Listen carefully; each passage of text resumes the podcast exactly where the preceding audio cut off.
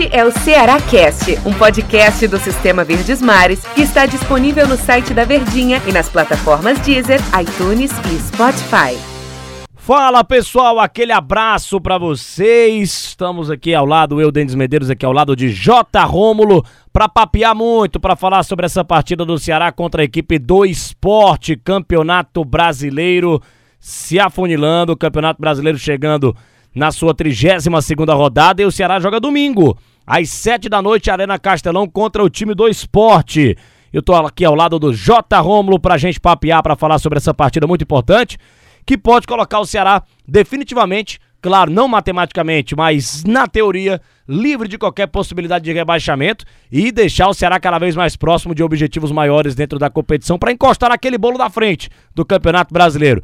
Tudo bem, J. Rômulo? Papo de narrador, aquele abraço, hein? Você vai narrar a partida aqui para Verdinha, Ceará Esporte no Castelão, domingo, 7 da noite, ao lado do Wilton Bezerra nos comentários e do Del Luiz nas reportagens. Grande abraço, J. Rômulo. Grande abraço, Denis Vedeiros. Olá, você, torcedor que acompanha aqui a... as informações as do informações né? do Ceará, esse bate-papo aqui com o Denis Vedeiros acerca dessa partida. Olha, Denis, essa partida é uma partida super importante para as pretensões do Ceará primeiro, como você falou, permanecer na primeira divisão, mas isso aí já é fato, né? O Ceará não deve ser rebaixado por hipótese alguma nesse, nesse campeonato e creio futuros campeonatos também, esses são os meus desejos. Mas para essa partida contra a equipe do esporte, o Ceará vencendo, ele vai a 42 pontos ganhos e naquela concorrência direta com um time que está dentro da zona do rebaixamento, que é o esporte e que pouco provável deve escapar dessa degola. O time do Nordeste, lá de Recife, né? E nos dá assim uma tristeza em ver um time do Nordeste rebaixado. Mas é aquilo que a gente fala, né? Entre um e outros, preferimos aquele um que é o Ceará Sporting Clube. Então o Ceará ganhando essa partida, ele vai a 42. Aí ele tem um futuro compromisso que seria, será, né? Não seria, será contra o Fortaleza o clássico, que aí tudo é previsível, não há nenhum ah, prognóstico antecipado para quem vai vencer essa partida. Mas com 42 pontos, o Ceará, dependendo de outros resultados, vai ficar ali na primeira página da classificação do Campeonato Brasileiro. E aí, faltando só algumas outras rodadas e mais um jogo dentro de casa, o Ceará teria essa condição de fechar a casa dos 45 e ainda lutar por algo, com certeza, é, de uma Sul-Americana.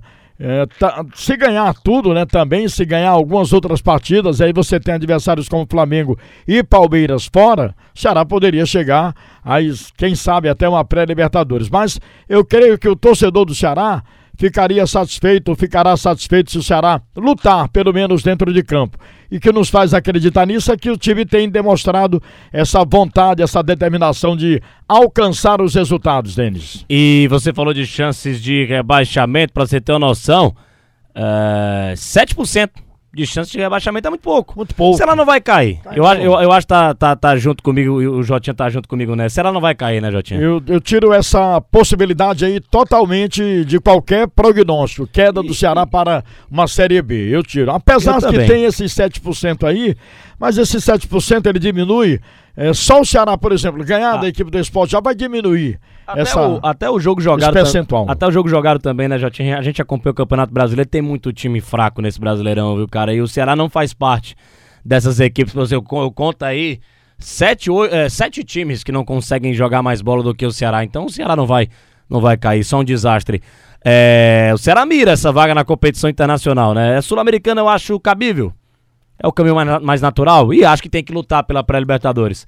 Tem que lutar por essa condição, porque é, a gente sabe que um rival levanta o outro, Fortaleza deverá ir para Taça Libertadores da América, então o torcedor do Ceará, o próprio Ceará, acho que já falei isso aqui em outros episódios, acho que o foco total do Ceará é realmente chegar pelo menos na pré-Libertadores, ou pelo menos lutar por essa competição internacional que o clube nunca foi, nem o futebol cearense. É, e o detalhe, falando de campeonato brasileiro, falando da sequência do time do Ceará, tem uma partida decisiva contra o esporte. Ganhando do esporte, como o J. Rômulo disse, vai jogar o Clássico Rei contra o Fortaleza, que é um campeonato à parte. E mais do que isso, né, J. Rômulo? Se ganhar do esporte, chega com muita moral para esse Clássico Rei.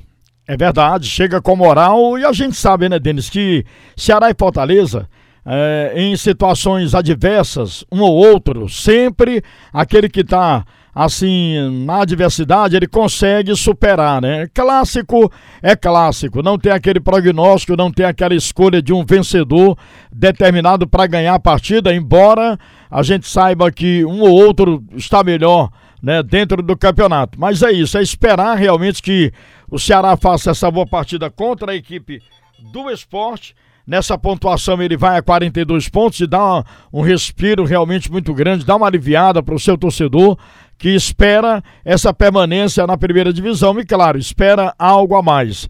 Eu até coloco dessa, nessa situação. Eu acho que o Ceará já tem garantido uma Sul-Americana. Não posso cravar isso, né? Mas, assim, pela pontuação e pela, pelo que ele pode alcançar, alcançar nesse domingo contra a equipe do esporte, 42 pontos, necessitando de 3, que seria aquela marca de 45, eu acredito que a Sul-Americana, o Ceará, garante.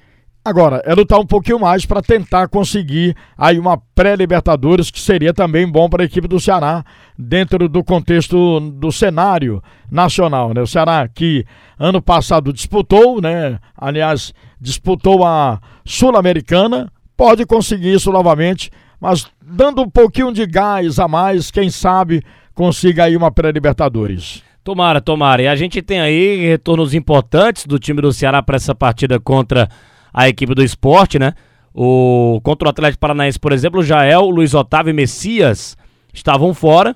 Eles voltam após cumprir suspensão. É, o, o, o, o, o, o Thiago Nunes não vai poder contar com o Fernando Sobral que foi expulso no último jogo, né? Aí é uma baixa muito grande, uma né, Uma baixa muito grande. Sobral é aquele jogador que, como o nosso Wilton diz, é ele mais 10, é no meu campo, pela garra, pela determinação. Hoje ele é o maior roubador de bolas, né? Do Campeonato Brasileiro, né, Denis? O Fernando tá, Sobral. Tá, né? tá entre os tops ali do Campeonato Brasileiro. E é um cara polivalente, corre muito, o Fernando Sobral. Vamos projetar o time do Ceará, Jotinha? Vamos projetar o time do Ceará, provável escalação. Acho que ele volta com aquele esquema. Acho que ele, ele viu que não deu certo contra o Atlético Paranaense. Tentar fechar a casinha foi uma estratégia utilizada para o jogo.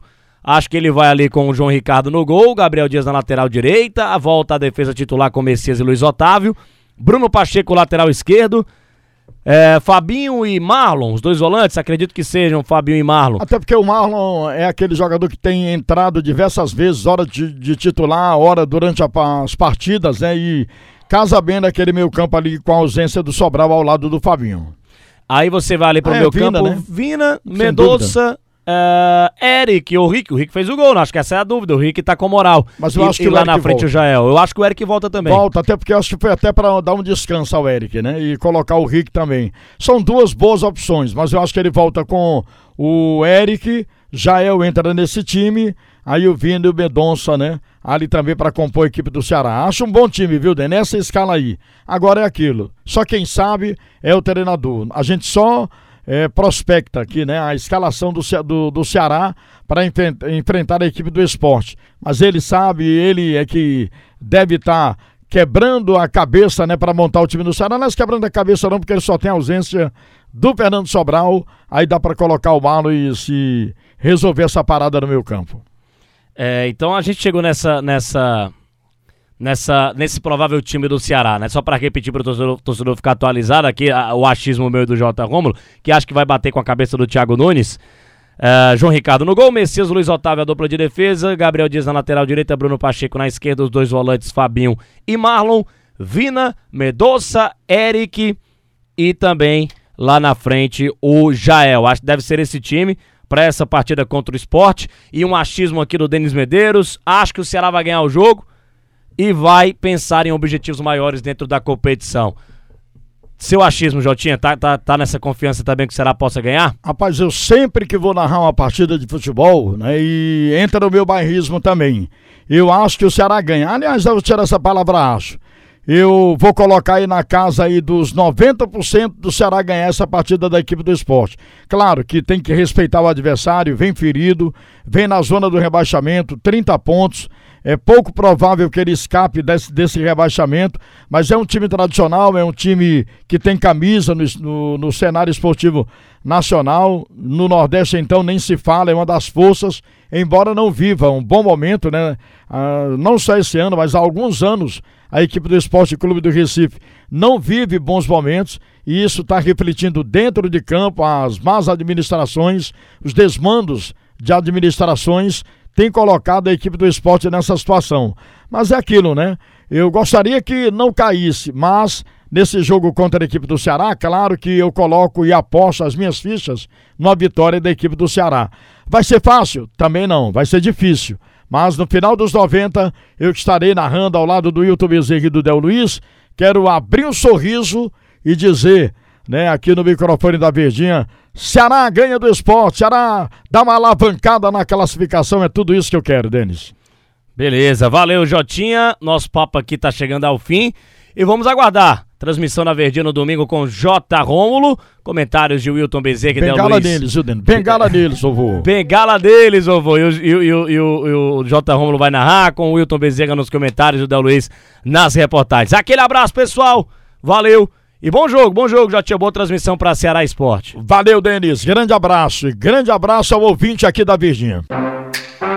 Este é o Ceará Cast, um podcast do Sistema Verdes Mares que está disponível no site da Verdinha e nas plataformas Deezer, iTunes e Spotify.